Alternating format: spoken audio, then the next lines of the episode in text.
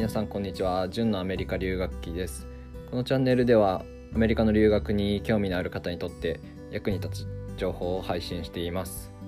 えっ、と今までここ何回か、えーと、近況報告的な感じになってたんですけど今日はどちらかというと元の配信に戻って、ま学校選びですね。うん。正直僕が留学前の準備で一番時間かかったかなっていうところではありますね。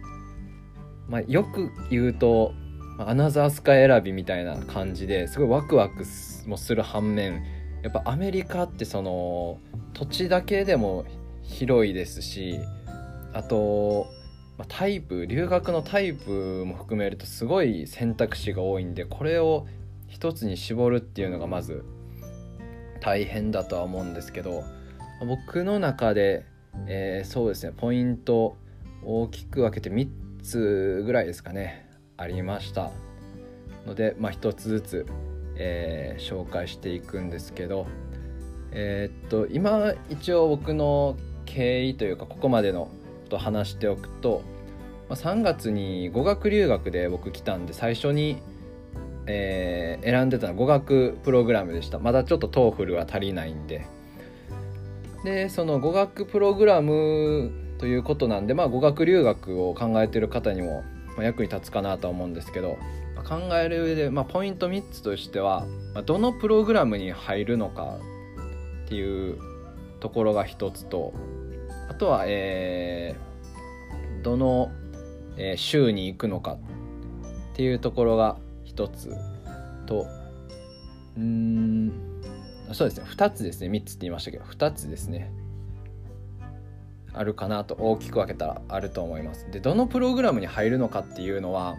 これをまた大きく分けるとこれは3つなんですけどえー、っと大学付属の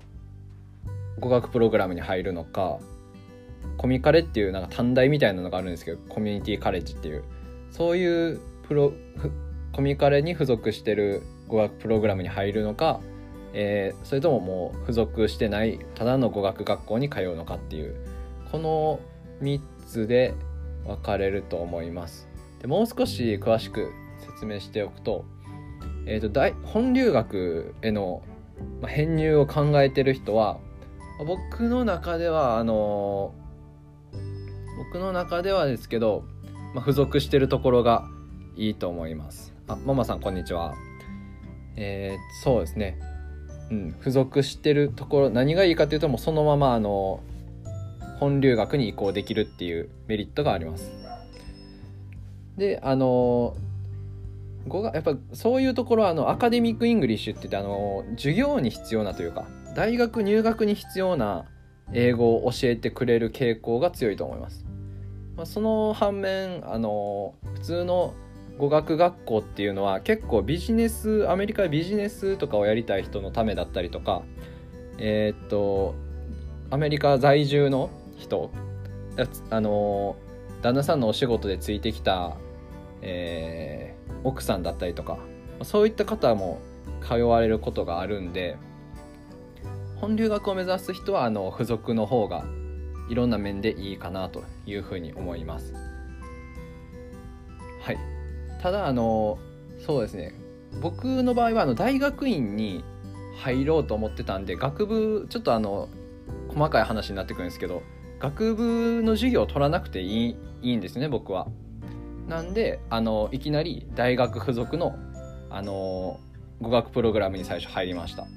オレゴン州立大学っていうところに付属してるプログラムに入ったんですけどまあちょっとこれはまた別で話しましょうかねまあ、結論としてはそこはあのエレベーター方式で大体のプログラムは大学院に行けるんですけど僕のマゼステルアスレチックトレーニングのプログラムだけ、えー、そのままエレベーター方式で行けなかったっていう状況になって、まあ、それであの僕学校変えたんですけど、まあ、そういったのもありますしであの大学院目指す人であったりとか、まあ、大学への編入もそうですけど結構アメリカってあのコミカルに入ってまああのどこの学校でとっても同じような、えーと、共通科目の部分は取ってからえっ、と普通の大学に行って学びたいことを学ぶみたいな編入とか転校がもうめちゃめちゃ多いんですけどね。そそういう意味でそういう一からあの学ばないといけないような人とかはあのもう高卒で留学するような人とかは結構コミカレの方に行った方が僕的にはいいかなっていうふうに思います。ちょっとこの辺のまた詳しい話は別でやろうかなと思いますけど。はい。それでそれが1つ目で次2つ目ですね、まあ、場所ですね。もうこれこそなんかもうアナザースカイをどこにするかみたいな自分で選んでるような感じになりますけど。うん。まあこれもいろんな州あるんで、えー、本当に決める絞り込むの大変だとは思うんですけどえー、っとそうですね、まあ、まずは物価ですよね。で物価と一緒に、まあ、治安みたいな感じになってくるんですけど、えー、ぶもうアメリカでは誰が言ったんかは知らないですけどあの治安というか安全はお金で買えっていうぐらい物価が高いと治安がいいみたいな。逆にあの物価が安くなると治安が悪くなるみたいなところがあるみたいで、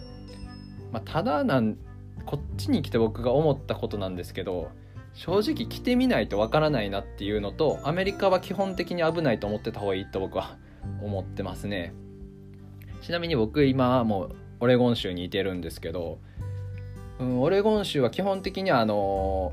でもネットで書かれてること。で僕もそれを信じてきた人なんですけど基本的に調べると消費税がないんで物価が安いですよみたいな。で住みやすいですよ。であの、まあ、ポートランポートランドっていう街があのアメリカでも住みたい街ランキングに上位に食い込んだりして結構あの治安もいいですよとかアメリカでも人気ですよみたいな書いてあってあるとは思うんですけどただあのこの去年、ね、春から夏にかけてあったあの黒人差別問題のデモとかでポートランドにも1人亡くなってますしちょっと反対する人同士のぶつかりで1人射殺されてますしうん、大学周りでも結構あの学生がコロナ落ち着いてあの寮に帰ってくるタイミングで結構なんか犯罪というか不審者みたいなのがいっぱい出てなんかよくメールで来たりもしてましたし、まあ、他の州を知らないんでも他の州もっとやばいんかもしれないですけど、まあ、それでもうん。まあそんな感じですよね治安は、まあ、僕的にはもう常に警戒してねあ常に危ないっていう意識では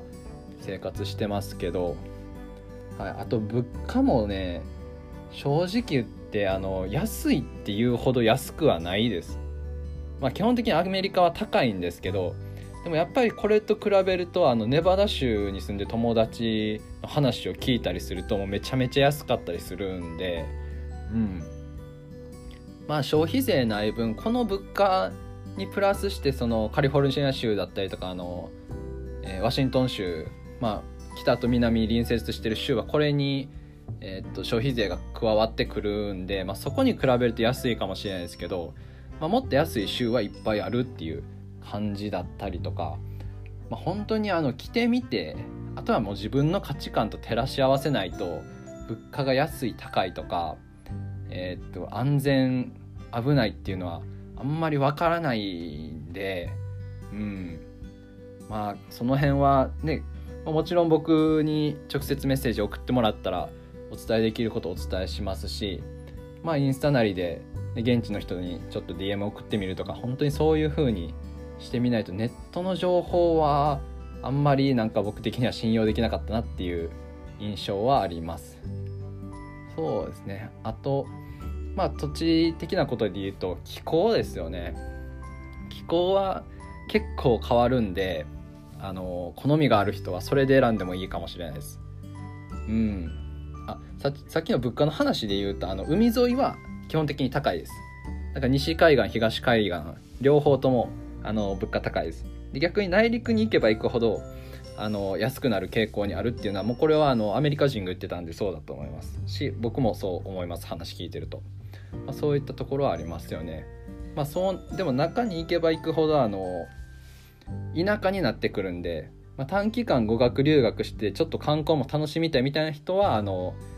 えー、沿岸部の栄えてる都市部に行った方がおそらく楽しく過ごせると思います。はい。で気候ですよね。気候。オレゴン州あの緯度的に言うと北海道と同じぐらいなんですよね。であの山の地形的にもあの冬は基本的に雨季になります、まあ、こんなこともあったりするんで、うんまあ、寒いのが嫌だったら南に行くとか、まあ、カリフォルニアだとあのもうダウンはいらないぐらいの気候になりますね冬でも。その代わり夏もめっちゃ暑いみたいな。うん。カリフォルニア隣のあのネバダ州のあのデスバレーって言われるところ本当に40度を越してるんでも死にますよね本当に。まあそんなんだったりとかします、まあ、逆にオレゴン州も夏めちゃめちゃ快適でした。もう最高でしたね。僕はあの日本は大阪だったんですけどもう比べ物にならないぐらい。多分半袖着て出出歩いたのえ多分通算3回ぐらいで済みましたね。それぐらい夏はもう快適でうん。過ごしやすかったですね。まあまあそういう気候的なところも考えて好みで選びつつ、まあ、物価もとか、えー、観光地とかどういう留学をしたいのかっていうのも考慮しつつではい。探してみるといいかなっていうふうに思います今日はちょっと長くなってきたんでこの辺で終わりにしたいと思います